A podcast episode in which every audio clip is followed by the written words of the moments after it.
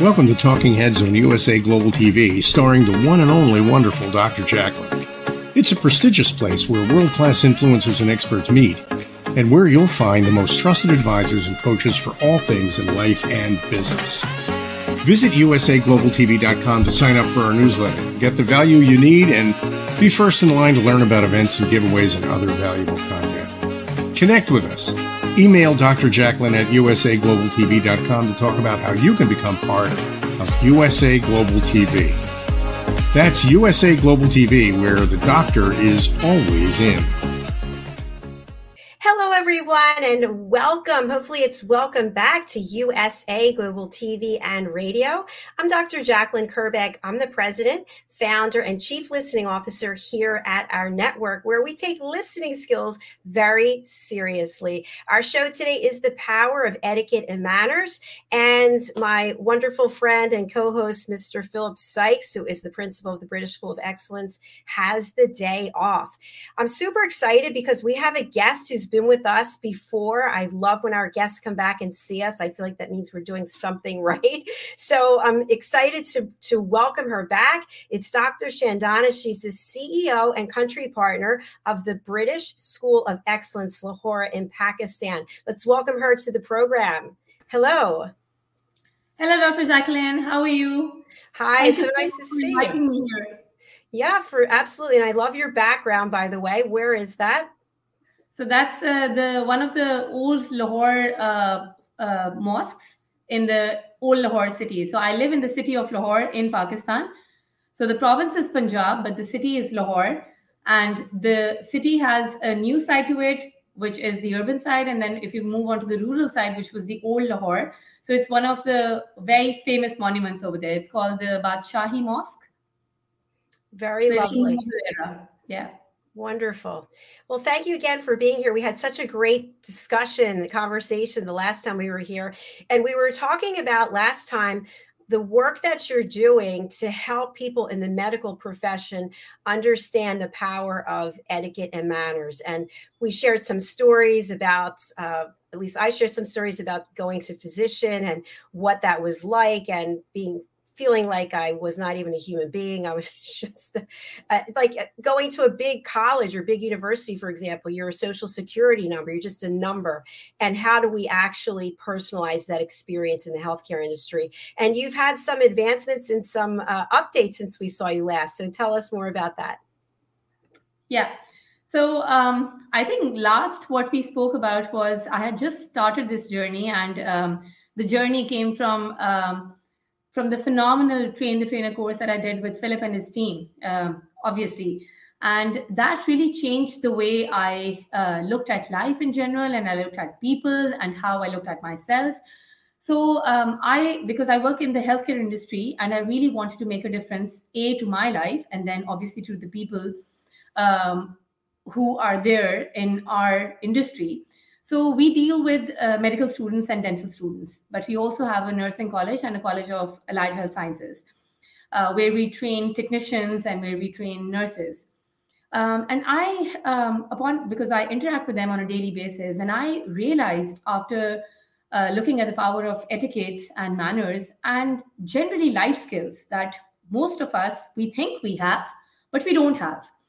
And I thought that you know um, they must have they may be having academic skills they may be having clinical skills because they go and practice those in the in a hospital setting but they do, but they lack one thing which is professionalism. And when you when you define professionalism you could define many things in that one uh, definition or that one term.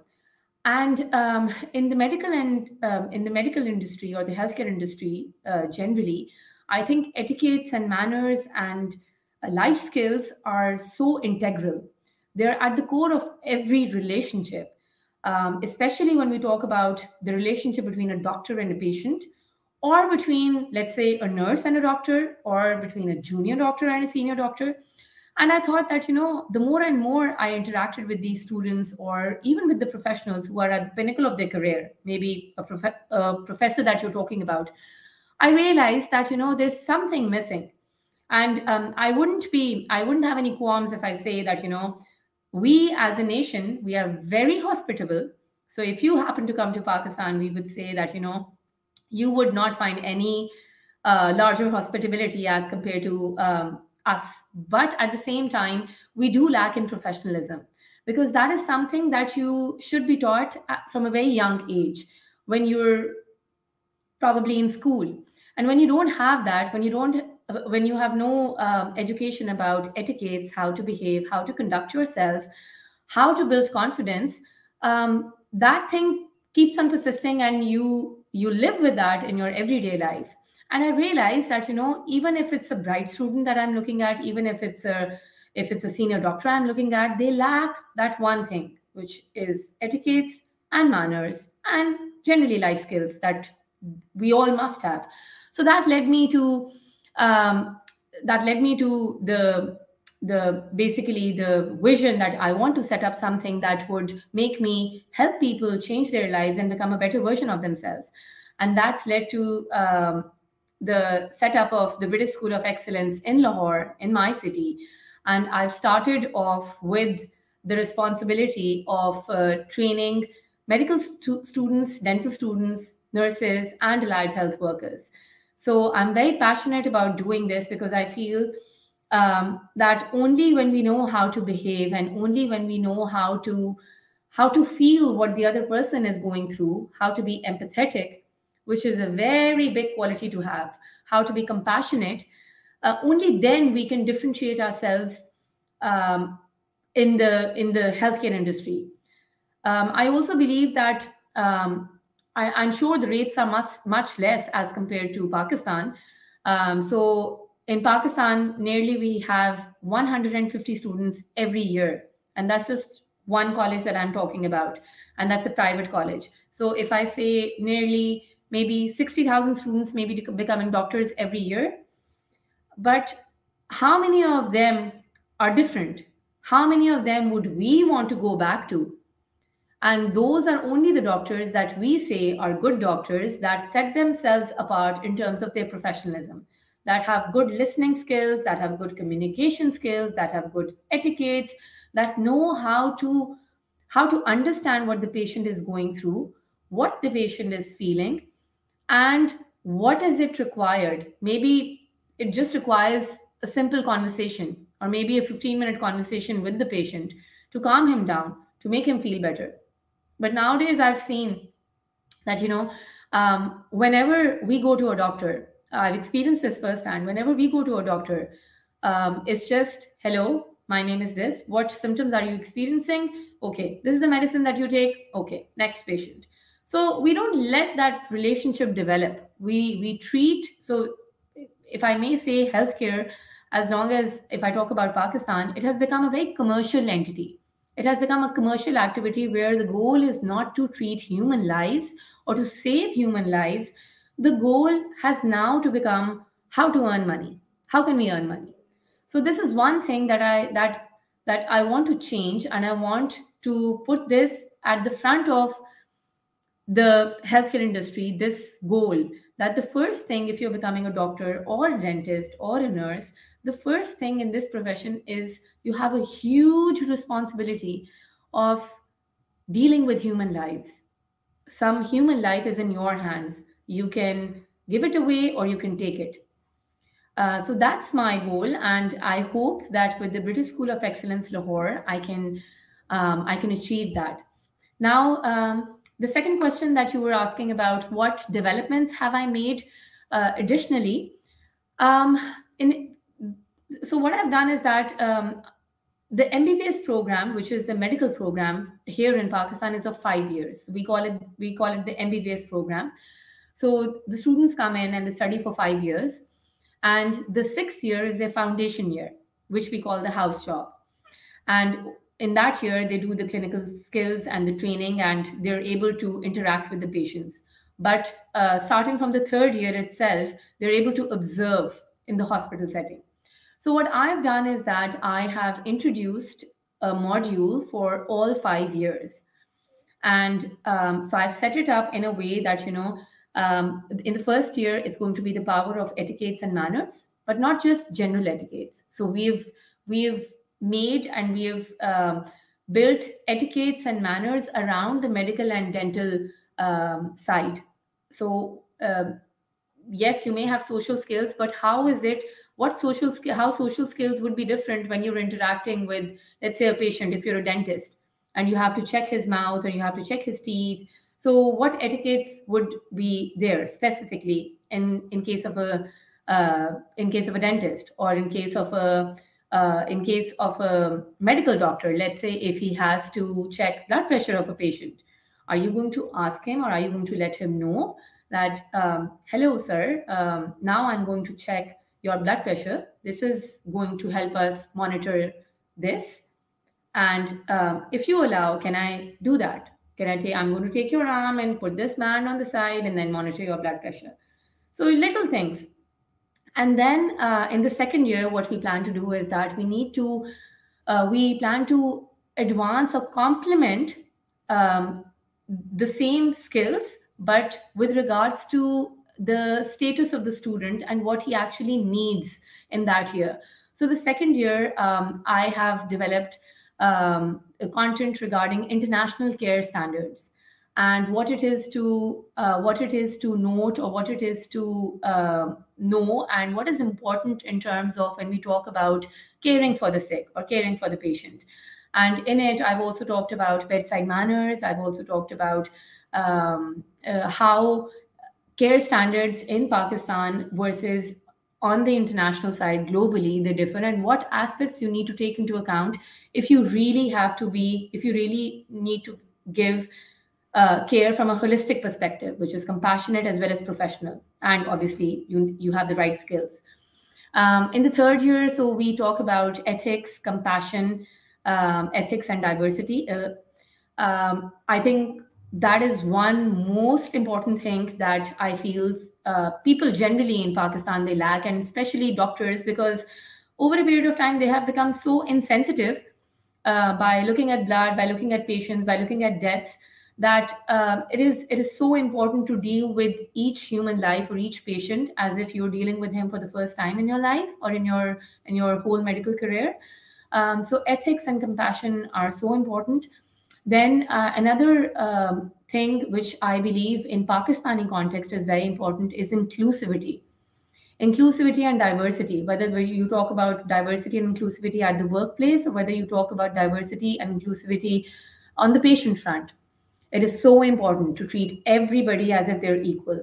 And I will um, narrate an example on that, uh, which I recently experienced um, three days ago. And I realized that, you know, it is so important to have these things in place and to teach them uh, while they are at it. So while they're students, you teach them that, you know, it's so important to treat everybody equally. Then in the four, in the um, fourth year we go on to communication skills because that's the time where the child the student is about to enter the practical world or about to enter the hospital setting where he would be required to interact with the patient and um, talk to the patient um, or talk to his attendants or his family. So we introduce communication skills and how to be a good listener. And then we also introduce um, skills like um, how to uh, present how to present yourself and how to set yourself apart. And the final year is going to be um, is going to be how to build your personal brand so the final year students are going to learn about how to build your cv how to build your personal brand how to market yourself and to set yourself apart as a medical doctor because you are graduating in a class of 150 students how many of you are going to uh, make a name for yourself, which is how many of you are going to be different and how many of you are going to make an identity for yourself, which is unique. So building your personal brand, what aspects are going to be involved in it, and then um, and then also one of the things that we've included is how to prepare for specialization tracks. So once we have all these things in place, then we encourage them to apply because most of the students who want to go abroad for specialization they um, they either want to go to the US in case in that case they appear for USMLE, which is the exam for, for the US specialization, or they appear for their PLAB, which is the UK exam. So we um, or if they want to stay in Pakistan, then it's the FCPS, uh, which is the Pakistani track for specialization. So uh, what we have done is that we have introduced um, these three specialization tracks, and we help students get prepared for this. and um, once they are prepared for it we help them apply for it and we help them prepare for the exams and also we help them uh, get observerships abroad so uh, the goal is that you know um, just learning about these things such as communication skills and etiquettes and this that and the other is one thing but then experiencing it in an, in an international setting once the students go abroad is something totally different because experience there's no teacher as good as experience so um, that's the plan. But obviously, having said that, I also know that the healthcare industry is so dynamic. And so um, you have to be at, at, at, your fingertips with respect to these modules, with respect to these courses. Um, and there are some there are some things that I really want to add, knowing that the students they must know about these things. So so um, to talk about a few, I've added modules on harassment I've added modules about abuse, um, abuse of, um, so one is substance abuse, the other one is um, um verbal abuse or physical abuse at the workplace, which comes under harassment.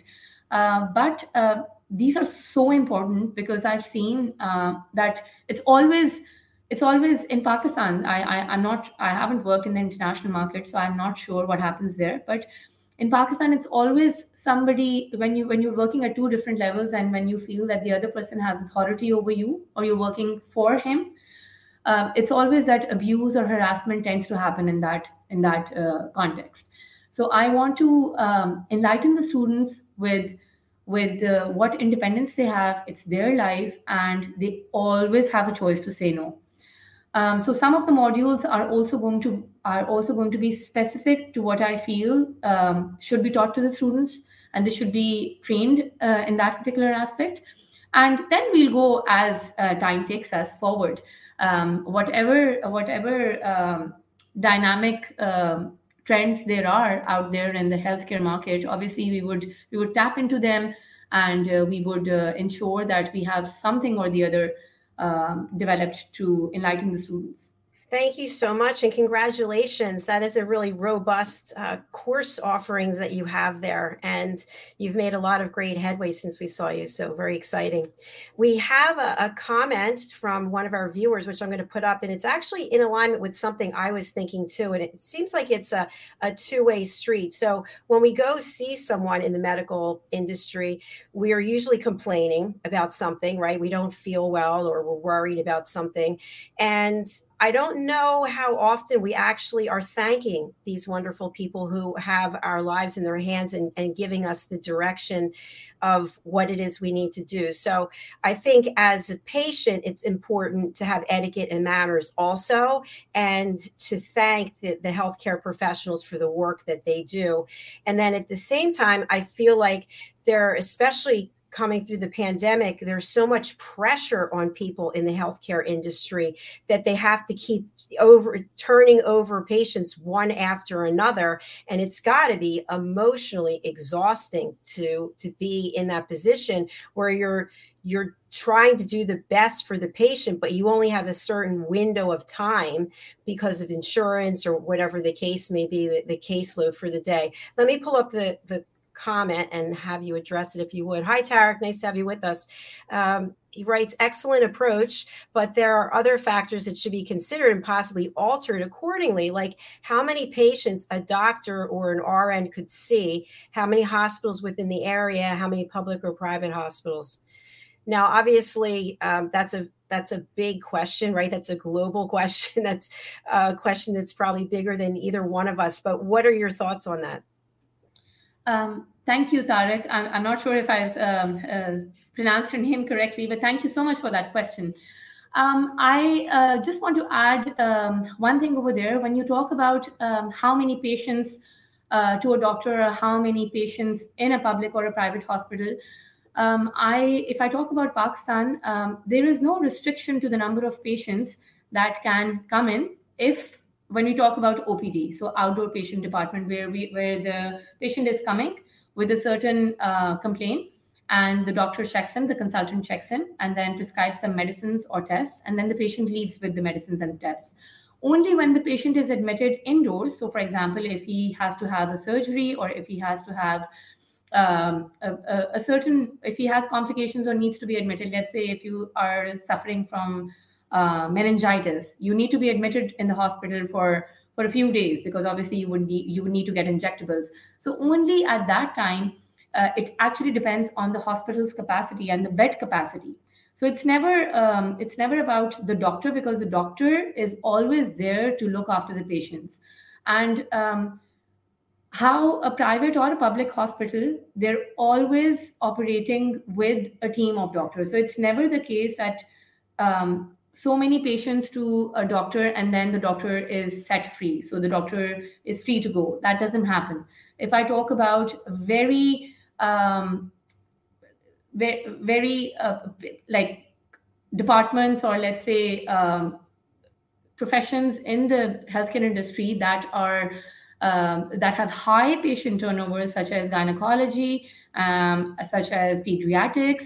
Um, they're over there, and people choose the doctors as profession. They choose this field because they really want to be in this field. But the duty hours or the patient turnover, there is no day, there is no night. Even if even if you have to go at midnight for a delivery, you have to because the patient needs you at that time. So you can't say that, oh, I would like to sleep right now and I will treat you in the morning because that doesn't happen. Uh, so essentially, yes, there are other factors that should be considered. And as Dr. Jacqueline said, that, you know, we always talk about how the doctor should behave with the patient. But yes, there is the other side of the coin, um, how the patients must behave with the doctor. And obviously, if the patient um, there, there, there are customers of every sort and there are patients of every sort that come in. Some patients come in uh, with uh, a frame of mind that you know we are the only ones in the hospital and all the attention should come to us. So those are the fussy patients. Uh, but obviously you can't you can't do that because you have so many other patients to look at and you have so many uh, you have to attend to them equally and you have to give them equal attention. So um, in that in that when, when you get a fussy patient like that then you have other people like other staff members to look at look after them to make sure that they're calm to make sure that the issues that they address are handled. But then at the end of the day it's on the patient as well. After all that experience he would still say no that doctor is not good. And sometimes um, it's so it's so sad that i've seen that some doctors they try out their level best to save the patient to do the maximum that they can. But at the end of the day, they aren't able to save a life. It's not because they didn't want to, it's because they weren't able to. It's because of a scientific or a medical reason rather than a personal reason. But what the patient does is that he always ends up blaming either the doctor or the hospital or the staff. And in those situations, obviously, you can't, um, because the patient doesn't have all that information and the patient doesn't know about all the complications that went in and all the complications that were initially with the patient. So um, so many things are happening at one point in time but yes the patients they fail to understand that the hospitals and the doctor's job if they're doing it properly is to save your uh, patient. It's not to tell you that the patient is no more so um, yes, absolutely, there are many factors. Uh, then there are also factors that um, I was thinking about. Um, I was thinking about a situation that you know we always talk about here, especially in Pakistan. The the trend is now um, getting out there that we always talk about um, how to save how, how to treat a patient with, with regards to a certain disease that he has. So, for example, if he has fever, yes, we give him the medicine for fever but we don't uh, we, we we don't approach that particular uh, ailment with regards to other social factors. So we don't address the social determinants of health per se. Uh, it could be that you know the living conditions of the patient are not uh, too good. Maybe his nutrition is not too good especially if you're talking about a context such as pakistan where um, if we talk about let's say children most children they die or they they, they fall sick because of malnutrition. So um, there's so many other social factors playing a part. Uh, somebody may be a chain smoker and thus has lung disease but we treat the disease but we don't address the social factors that helped cause the disease in the first place. So um, I, I, believe that you know uh, we also when i talk about these training uh, trainings and coaching we also need to address that doctors also need to be health advocates at some point. They also need to advocate for the things that they really feel strongly about. Um, and they also need to they also need to ensure the well-being of the patient other than what they're treating at hand. So today i can come to you for for an issue with my lungs but if you're only going to treat that and not address to the underlying issue not help me understand what is causing that um, then probably you're doing half the good to me. Um, because uh, doctors are not i believe doctors do not actually should not treat the disease but they should heal the soul they should heal the patient they should heal the human life uh, so that's very important um, yeah Great answer. Thank you so much. Tarek, uh, you can let us know if you have any follow-up question, but thank you again for engaging with us. So, Doctor, you mentioned at the very beginning, and, and I know you were focused on Pakistan there, um, that doctors are in the business in some cases to make money, that it's about money and, and how you can um, see as many patients as possible. And I know here in the States, I'm not a medical doctor, but I know it, at some point years ago, the amount of money that physicians could make and they were making has definitely been cut and it's not the same. So, um, can you address the fact? Uh, when someone goes into the medical industry there, what type of income could they earn? Ah, um, Dr. Jacqueline, that's a very good question. But so it depends on what level you are starting at. So, for example, when a medical student, um, he or she would graduate, and if he, um, when they're in the foundation year, where they're uh, where, where, they're just entering the practical world, um, in Pakistan, probably they would they would earn seventy thousand, maybe seventy thousand rupees, which is which amounts to how many dollars? Let me um, just do a quick calculation for you. Um, so that would amount to round about uh, $300. They would earn $300 per month. So that's the foundation year. But then some people choose to remain there. Some people who have um, who have goals and who want to uh, specialize, they start preparing for their exams. So each of the specialization tracks that I've talked about, um, they have a certain route. So you need to fulfill certain criteria before you become a full fledged uh, consultant or a specialist. So, um, for example, if we talk about the Pakistani track, then uh, they would be uh, they would prepare for first part of the exam, then they would do residency for four years. That is, they have to practice under the super, under supervision for four years, and then they prepare for the second exam, and then they complete the specialization track. Right. Um, but and as you go along, obviously your your income would increase, but only slightly. It would only increase more after you've finished the specialization track. But what happens is that um, if, again, because I'm only going to restrict myself to the Pakistani context because I know more about it. Uh, when we say that doctors are more concerned about money, um, again, there are social factors playing a part in it. So if I'm the only person um, bringing in income for my household, and if I'm in the foundation year, and if I have, uh, comp- if if I earn a limited income, let's say three hundred dollars, I wouldn't be able to support my family, or I wouldn't be able to afford the living costs with that amount of income. So what they do is that they take up jobs, part-time jobs elsewhere. They do job at one place, and then they pick up another odd job at another place, or they start picking up um, informal ways of earning money. So, for example, giving uh, tuitions or giving lectures uh, to med school students per se to help them prepare for their uh, annual examinations, so on and so forth. But when we talk about how uh, they earn an extra amount of money or how the healthcare industry has become more commercialized, it's about how many patients they can check in in one slot. So, for example, when you talk about private practice, and if you go to a doctor who's a very well known doctor, um, and um, he would have a slot from 6 p.m. to 8 p.m., and he would check around maybe on, on a good day, he would check around even 50 patients that day in that two hour slot.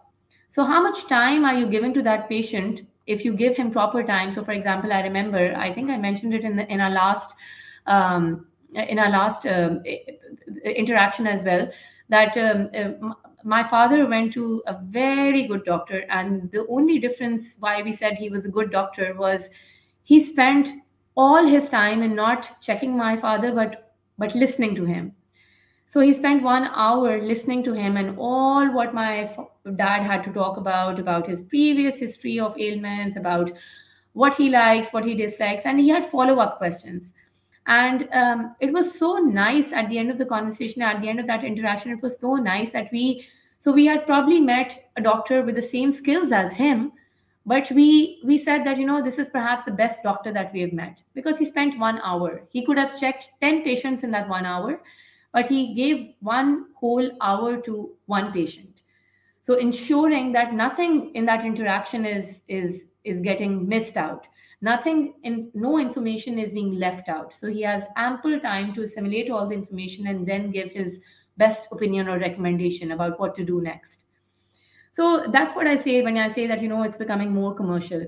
Then uh, one other thing that i want to uh, talk specifically about hospitals is that um, I believe that hospitals they operate only because their goal is to treat patients, regardless of whether that patient belongs to whatever socioeconomic income class, whether he's rich, he's poor, whether he is um, whether he is from an urban area or a rural area, whether he knows how to speak English, Urdu, whatever language, um, or whatever way he's dressed up.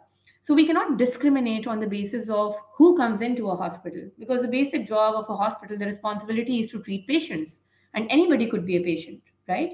So um, I experienced this three days ago that um, I went with one of my friends, and she, um, uh, one of the help uh, that she had at her house, her brother. Uh, fell sick and immediately so what was the issue was he he vomited and then he was unconscious and they took him to a nearby hospital because they didn't know what that hospital was what they would charge this that and the other. So they took him to the hospital.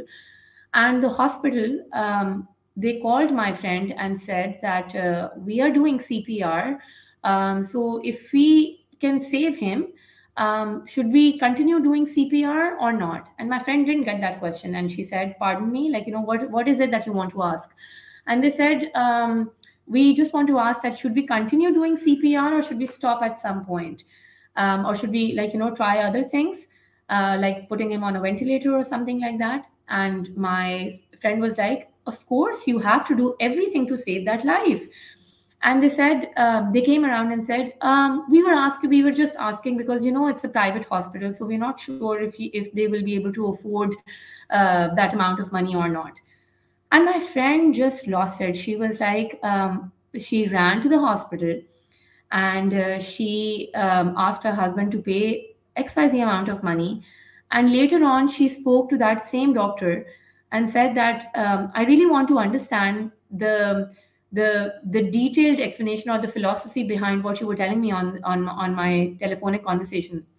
And he said that um, you know, it's a private hospital. Here, the trend is that first you have to deposit XYZ amount of money before we can start the treatment. And it's a policy of the hospital. So we can't, we as doctors, obviously, we have to adhere to the policy. And it was so disturbing just because, um, and it was not like, you know, sometimes I think we have uh, inbuilt perceptions about the other person. So uh, nobody really, nobody really said anything when they entered the hospital the help did not say that I work as uh, in, a, in a helping capacity at somebody else's home or I cannot afford. Just by looking at the person, just by looking at the way he or she is dressed, just by looking at the skin color, we have inbuilt perceptions that, oh, they would be affording, they would be not affording. Um, and that is something so wrong. Um, and I just thought at that point that, you know, uh, most of the lives, perhaps they're lost just like that because we are continuously facing this um, ethical dilemma. And this is this is so unethical um, and we are continuously as doctors unable to decide. And we we lose track of our main responsibility of we lose track of what oath we took when we entered this medical profession as students. The first day when you enter the medical profession the first day of your college you have to take a medical oath um, the hippocratic oath and that says that you know i will not discriminate against any color skin race this that or the other. But it's it's so amazing that you know over a period of time and by living in the same society by doing by seeing um, wrong every day around us we tend to do the same things. And that's what i say that you know a good doctor always sets himself or herself apart.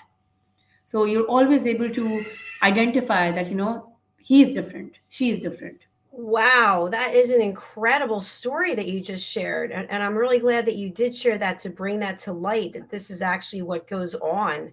And uh, if you can afford treatment or not, that's shocking. So, doctor, in so many ways, your what you've put together, what you're uh, in partnership with with the British School of Excellence is really life changing. And doctors, nurses, whomever that takes the course, they can set themselves apart by doing this. And obviously, the patients are going to know that, their colleagues are going to know that. And it can be a ripple effect. The more people taking your courses, the more we're going to see change take place. So, tell us a little bit about the enrollment process and who is it available for and when. So what we have done, uh, Dr. Jacqueline, is that um, um, I think um, I I'm not sure if I went over it in the in our last interaction, but here in Pakistan, so we're moving towards an integrated curriculum um, in the medical and dental education. So what an integrated curriculum is um, that if you right now what happens is that the students study one subject. So in the first year when they come, they study anatomy, physiology, and biochemistry, and then they appear for the exams of these three subjects at the end of the year. And then they move on to the next year, they have different subjects, and so on and so forth an integrated curriculum which is followed all across the world um, is something that you know you you take one body system at a time. So for example if you're taking talking about cardiovascular system you would study its anatomy its physiology its pharmacology all what is related to that system um, at the same time. So you integrate everything and you bring it together which is very effective way of learning. Uh, so that when you go on and practice this in the real world you know what what factor is playing a part um, in what capacity so we are moving now in pakistan this is the first year that private medical and public medical colleges will be moving towards integrated curriculum. Uh, the governing bodies of healthcare institutions in pakistan uh, which is the pakistan medical and dental council um, they have really emphasized world federation of medical education which is which uh, which the which is the body or the accreditation institution accreditation body for recognizing healthcare institutions all across the world and wfme world federation of medical education they have certain standards. Um, certain standards with regards to medical education certain standards with regards to hospitals. Uh, if you want to gain recognition at the international level.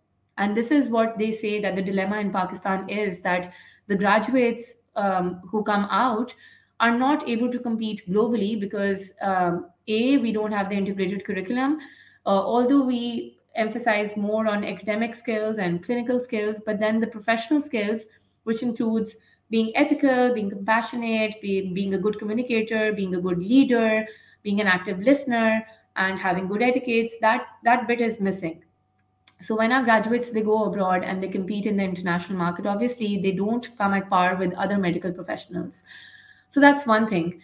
Um, how we are going to take this on is that having said that we want everybody to be at the same level and once they graduate or at the time that they're graduating we want them to have those right tools that will make them um, that will make them operate with ease in any kind of social or professional situation, whether they stay in Pakistan, whether they move abroad. Um, so it will be really easy for them to gel in, whether they, even if they go move to the international healthcare uh, sector. And even if they choose to stay in Pakistan, it will help them to set themselves apart. So we have made it mandatory for all the students in our campus. Um, since we are just starting it off, and I cannot bifurcate the modules as per the year that the student is in.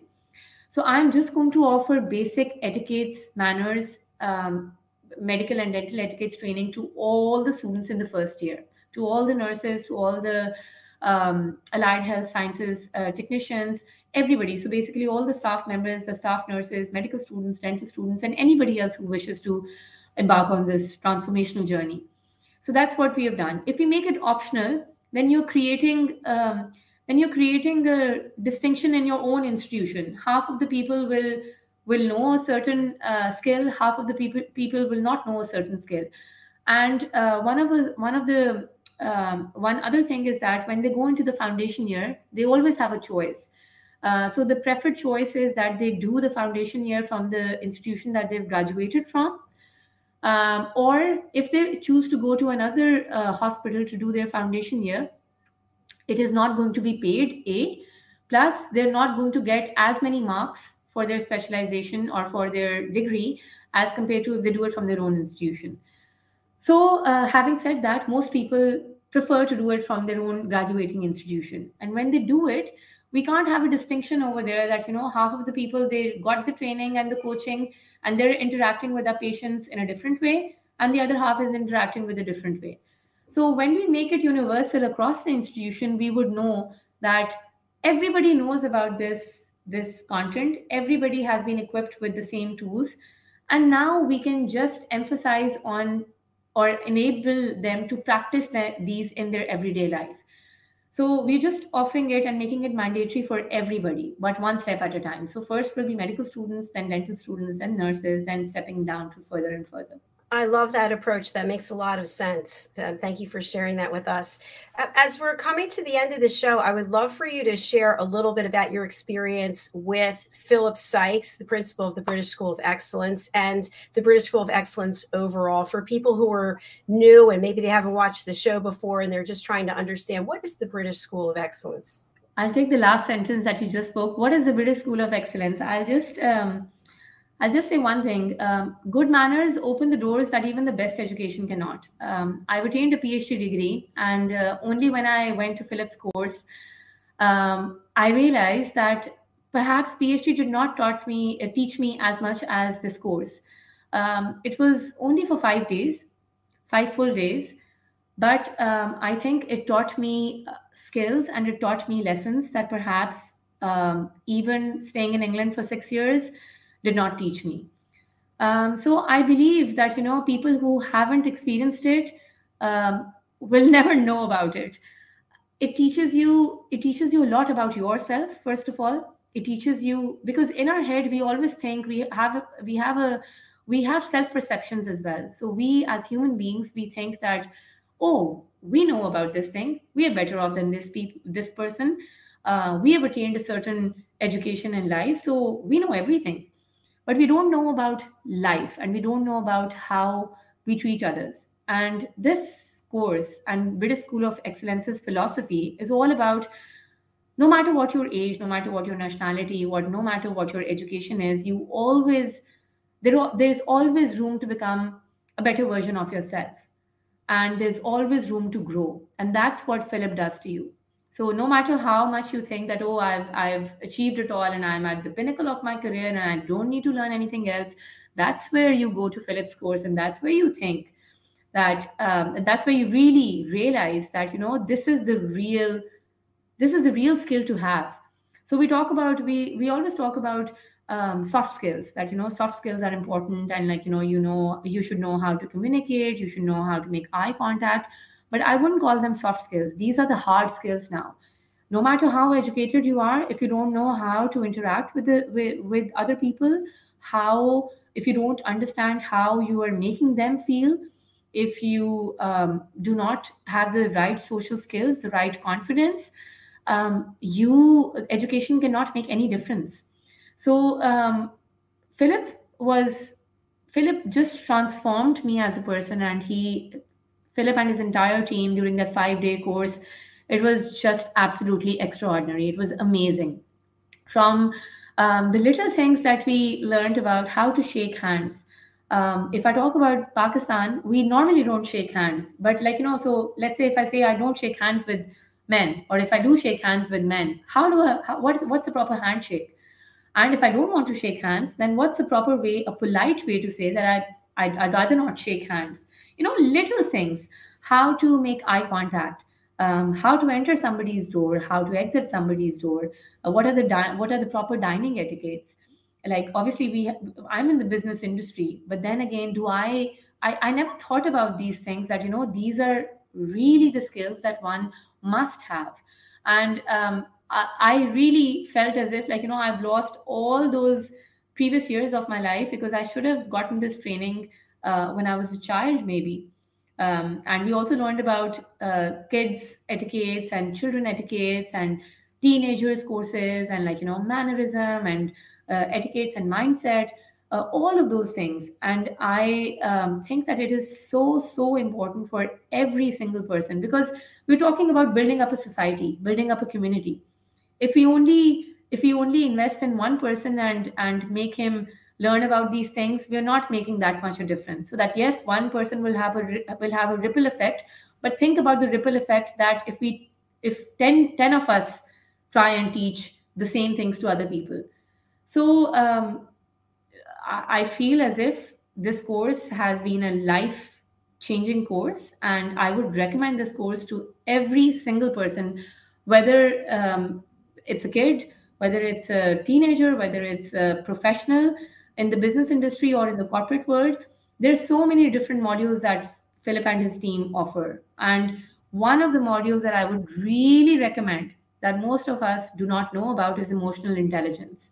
We really don't know. We think IQ is the most important thing, but it's not.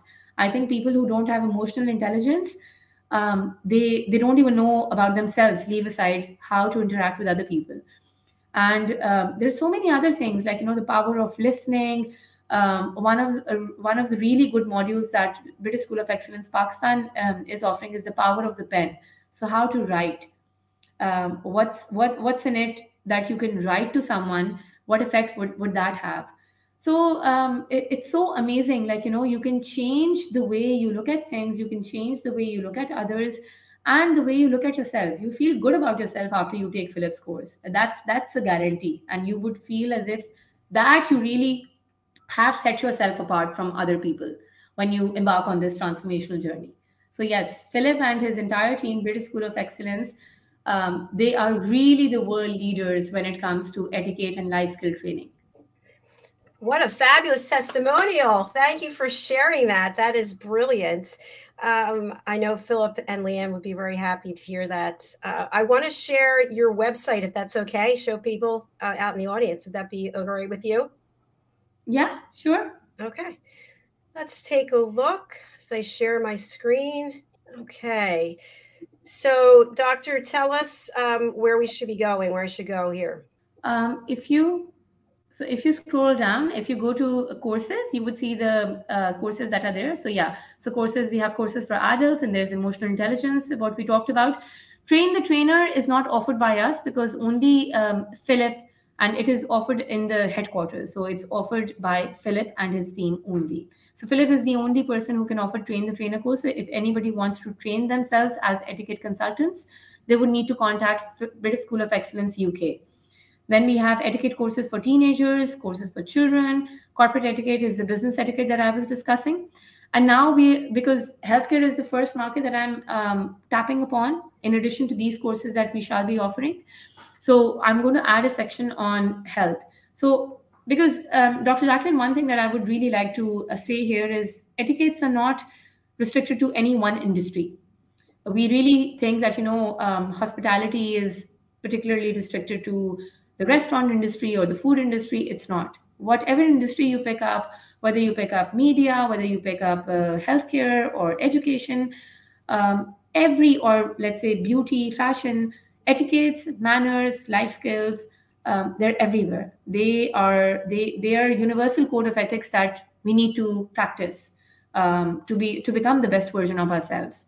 So whatever industry you have, you need to have these in place first, and then you move on to the other things. Excellent. Thank you for sharing that. And I also want to just um, confirm what you said. I know in my education journey, I have my doctorate.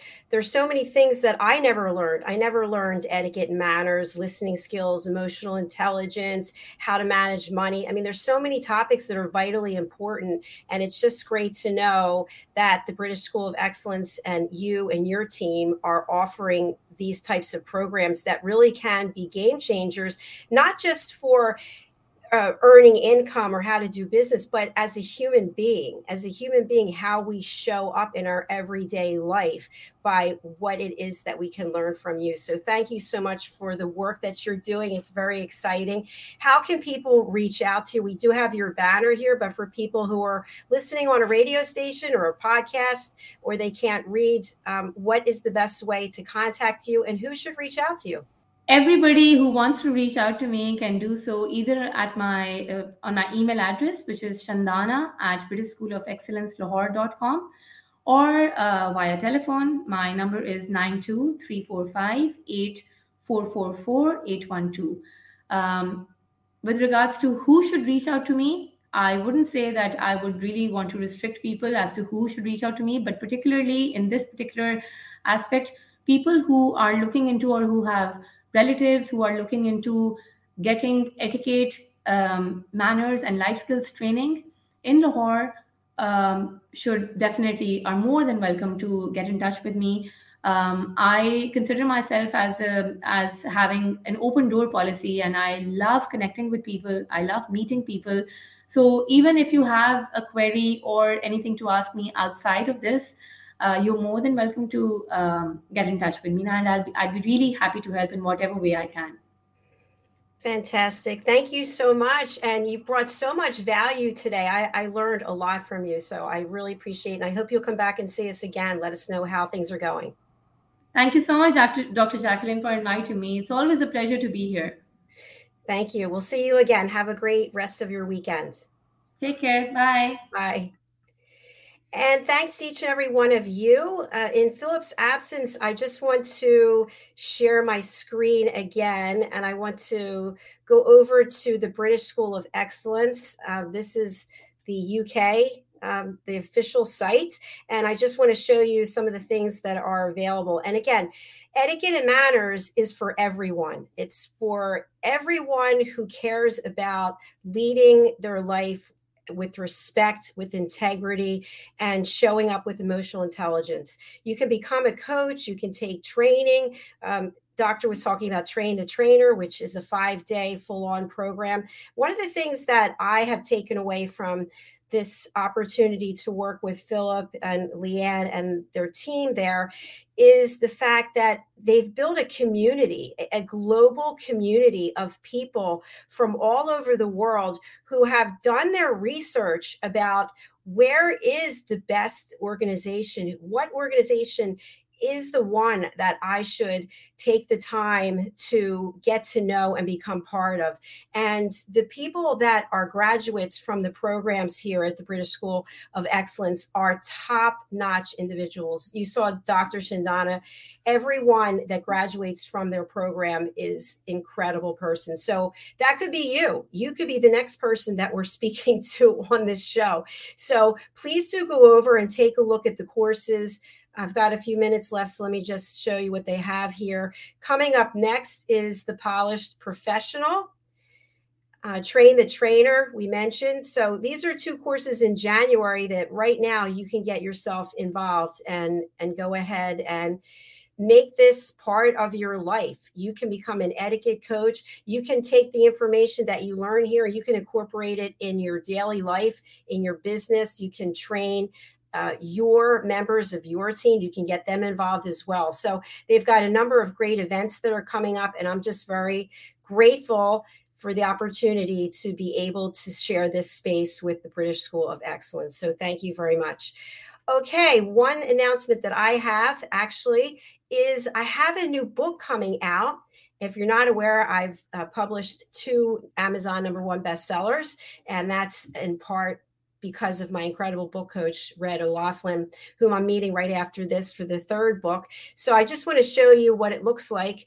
This book is called The Amazing Adventures of Lady Ella, the Listening Mentor. And this book is part of an education series of seven books to teach children and their families elevated listening skills. And of course, Dr. Shandana mentioned the power of listening. That's the course uh, program that I have developed in conjunction with Madeline Chan over in the UK. So these people you see here on the screen, they are all certified elevated listeners. We have a team here at USA Global TV and Radio, and the team is elevated listening. They've taken the power of listening course and they are each represented on this book cover by one of the animals. So, for example, Caroline Heward, she is the white owl, Tara. You see the owl up in the tree. Uh, Debbie Wilson, who's my sister, she's Belle the cow. So each of these people have taken the time to be part of this journey to teach children how to listen. Because if we have to wait until we're adults and undo everything that we've already learned, that's a much more difficult path. Doctor and I were just sharing the fact that you know, I didn't learn certain skills, even though I have a master's degree and a doctorate and a number of certifications. They don't teach us how to listen. So that's what our goal is here. I've co authored this book with Mariska Dupree. She is over in New Zealand. She's great to work with. She's a transformation and leadership coach. So this book is available right now in a pre-order as an ebook and then on the 14th of december which is next week it will be available in paperback as well as hardback. And we actually have a television show book launch to celebrate this. If you'd like to join our team and have these wonderful opportunities please do. It's simple. All you have to do is take a two hour online course you get your certificate after you answer seven questions correctly, and then you become a team member here at USA Global TV and Radio. It's $39 instead of 257. and you can go over to drjacqueline.thinkific.com slash collections. We'd love to have you on our team. Thank you again. I really would appreciate if you go over and pick up a copy of the book. You can pre order The Amazing Adventures of Lady Ella. Just put in my name, Dr. Jacqueline Kerbeck, and it will come up. All right, we are signing off for now. Thank you so much to Dr. Shandana. Thank you so much to Philip Sykes. Thank you so much to Leanne and the whole team there at the British School of Excellence. We'll be back next week. Our next show is Talking Heads, starring Dr. Madeline Chan. So do stay tuned for that. Bye for now.